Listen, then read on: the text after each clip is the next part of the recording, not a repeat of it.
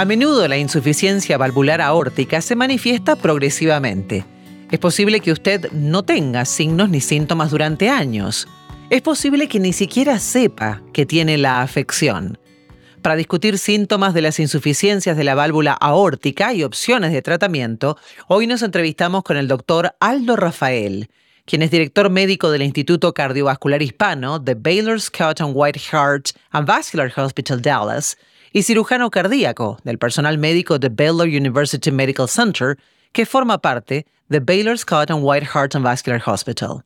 HeartSpeak llega a usted por cortesía de Baylor Scott and White Heart and Vascular Hospital, Dallas and Fort Worth, de propiedad compartida con los médicos.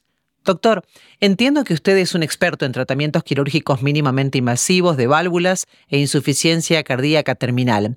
Me gustaría empezar preguntándole lo básico. ¿Cómo es que funciona la válvula aórtica? La válvula aórtica juega un papel crítico para ayudar a que la sangre fluya a través de su corazón. La válvula aórtica se abre para permitir que la sangre fluya desde el ventrículo izquierdo hacia la aorta y se cierra para evitar que la sangre se filtre desde la aorta hacia el corazón. Luego, la aorta bombea la sangre al resto de su cuerpo. Se compone de tres aletas, son pequeñas estructuras llamadas valvas en un corazón sano, las válvulas se abren para permitir que la sangre fluya y luego se juntan para evitar el reflujo. Una válvula aórtica normal tiene tres válvulas, pero existen algunas personas que nacen con solo dos válvulas y este tipo de anomalía se le conoce como válvula aorta bicúspide. Ok. Y doctor, ¿qué condiciones afectan a la válvula aórtica para tomarla insuficientemente y más importante aún, ¿Qué pasa si es que una válvula del corazón no funciona bien? Algunas personas nacen con una anomalía congénita y otras desarrollan la enfermedad debido a una infección, por ejemplo, daño del corazón o pueden enfermarse con la edad. Existen dos tipos principales de enfermedad de la válvula aórtica, las cuales incluyen una insuficiencia de la válvula aórtica, es decir, que la sangre se filtra de regreso hacia el ventrículo izquierdo y otro es la estenosis de la válvula aórtica, que es, en otras palabras, es una válvula estrecha. Existen otras enfermedades que pueden producir lesiones de la válvula aórtica, las cuales incluyen, por ejemplo, una válvula aórtica bicúspide, que es una anomalía congénita, y una endocarditis, que es una inflamación o una infección de la válvula aórtica. Doctor, lo escucho mencionar varios causales de estas insuficiencias valvular aórticas. Me pregunto cómo es que alguien puede saber si tiene una valvulopatía aórtica si no presenta síntomas. Y si alguien tiene síntomas, ¿cuáles son los síntomas de un trastorno de la válvula aórtica que debería observar? Es posible que las personas con enfermedad de válvula aórtica no presenten síntomas durante muchos años. Es por eso importante que la historia y el examen físico sea realizado en forma exhaustiva, es posible que se necesiten pruebas para determinar si padece una enfermedad valvular aórtica.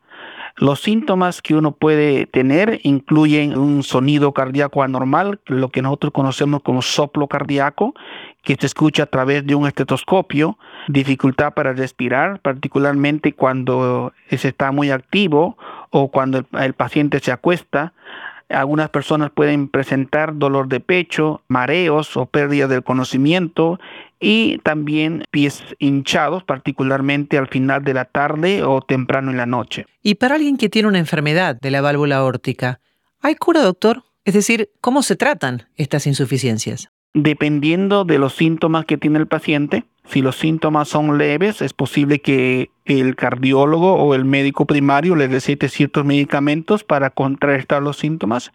Si la condición es más grave, el médico puede recomendarle una cirugía con un cirujano cardiotorácico para mejorar sobre todo los resultados a largo plazo.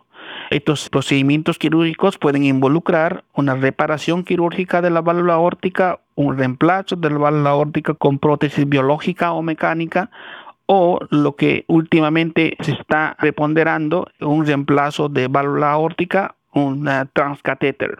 ¿Y cómo es la recuperación de la mayoría de estos pacientes después de estos procedimientos que ha descrito para nosotros, doctor? ¿Qué dicen los pronósticos generales de la recuperación? El pronóstico es muy bueno. Este paciente que se someten a cirugía permanecen en la UCI por uno o dos días, luego son trasladados a un piso general por cinco o seis días El tiempo promedio de estancia hospitalaria es siete días. Obviamente, dependiendo de la debilidad del paciente, eh, va a necesitar rehabilitación cardíaca que puede ser dentro del hospital o fuera del hospital dependiendo cuán recuperado esté el paciente. Obviamente estos pacientes van a tener también un ajuste del estilo de vida posterior a la cirugía. En eso quería recalar, doctor. En cuanto a esto le quería preguntar, ¿hay algo que podamos hacer para mantener sana nuestra válvula aórtica? ¿Cómo hacemos para evitar recurrencias? Definitivamente sí existen conductas que pueden mantener saludable nuestra válvula aórtica. Existen factores de riesgo incontrolables como por ejemplo tener una válvula bicúspide de nacimiento, obviamente antecedentes familiares de enfermedad aórtica que predisponen a que se pueda tener una lesión a nivel de la válvula aórtica. Definitivamente no hay nada que hacer acerca de eso, pero existen factores de riesgo que uno puede modificarlo y los cambios que pueden hacerse en este estilo de vida pueden mantener saludable nuestra válvula aórtica, como por ejemplo mantener un peso saludable, consumir una dieta saludable, como por ejemplo bajo en sodio y alta en frutas, verduras y granos integrales, hacer ejercicio por al menos 30 minutos durante el día, manejar el estrés y importante dejar de fumar, ¿no? Una conducta importante. Doctor, ¿hay algo que le gustaría decir a quienes le están escuchando que no hayamos mencionado en cuanto a cómo poder mantener una salud del corazón óptima? Simplemente si tienen alguna duda acerca de la dolencia valvular, aquí en el Centro Hispano del Corazón de Baylor Scott White.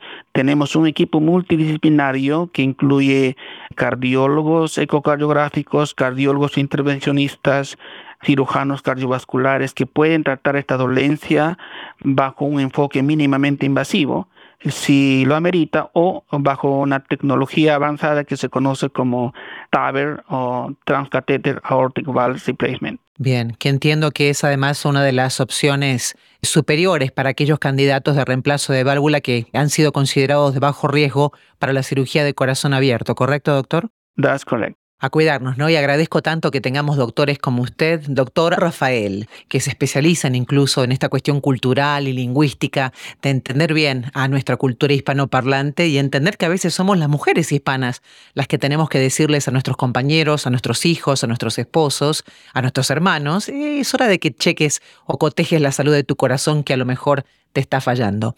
Doctor, muchísimas gracias por este tiempo y por todos los instructivos que nos ha dado en el día de hoy. No, muchísimas gracias a ustedes. El doctor Aldo Rafael es cirujano cardiólogo especializado en insuficiencias cardíacas avanzadas y forma parte del equipo médico de Baylor Scott and White Heart and Vascular Hospital Dallas. Para encontrar un cirujano cardíaco en el personal médico de Baylor Scott and White Heart and Vascular Hospital Dallas y en Baylor University Medical Center, llame al 1844 BSW DOCS. Esto es 1844-279-3627, donde incluso le atenderán en español y usted podrá preguntar por un cirujano cardíaco con experiencia en cirugía de la válvula aórtica. Y para obtener más información sobre el Centro de Trastornos Vasculares, visite bswhealth.com barra diagonal Dallas Heart Valve Center o descargue la aplicación Baylor Heart Center en su dispositivo Apple. Gracias por escuchar una vez más otro episodio de Heart Speak. Y si disfrutó y se benefició con este podcast, siéntese en la libertad de compartirlo en sus plataformas sociales y asegúrese de visitar nuestra biblioteca para seguir deleitándose con temas de su interés. Mi nombre es Virginia García. Gracias por su sintonía. Hasta la próxima. Este podcast llegó a usted por cortesía de Baylor Scott and White Heart and Vascular Hospital, Dallas and Fort Worth, de propiedad compartida con los médicos.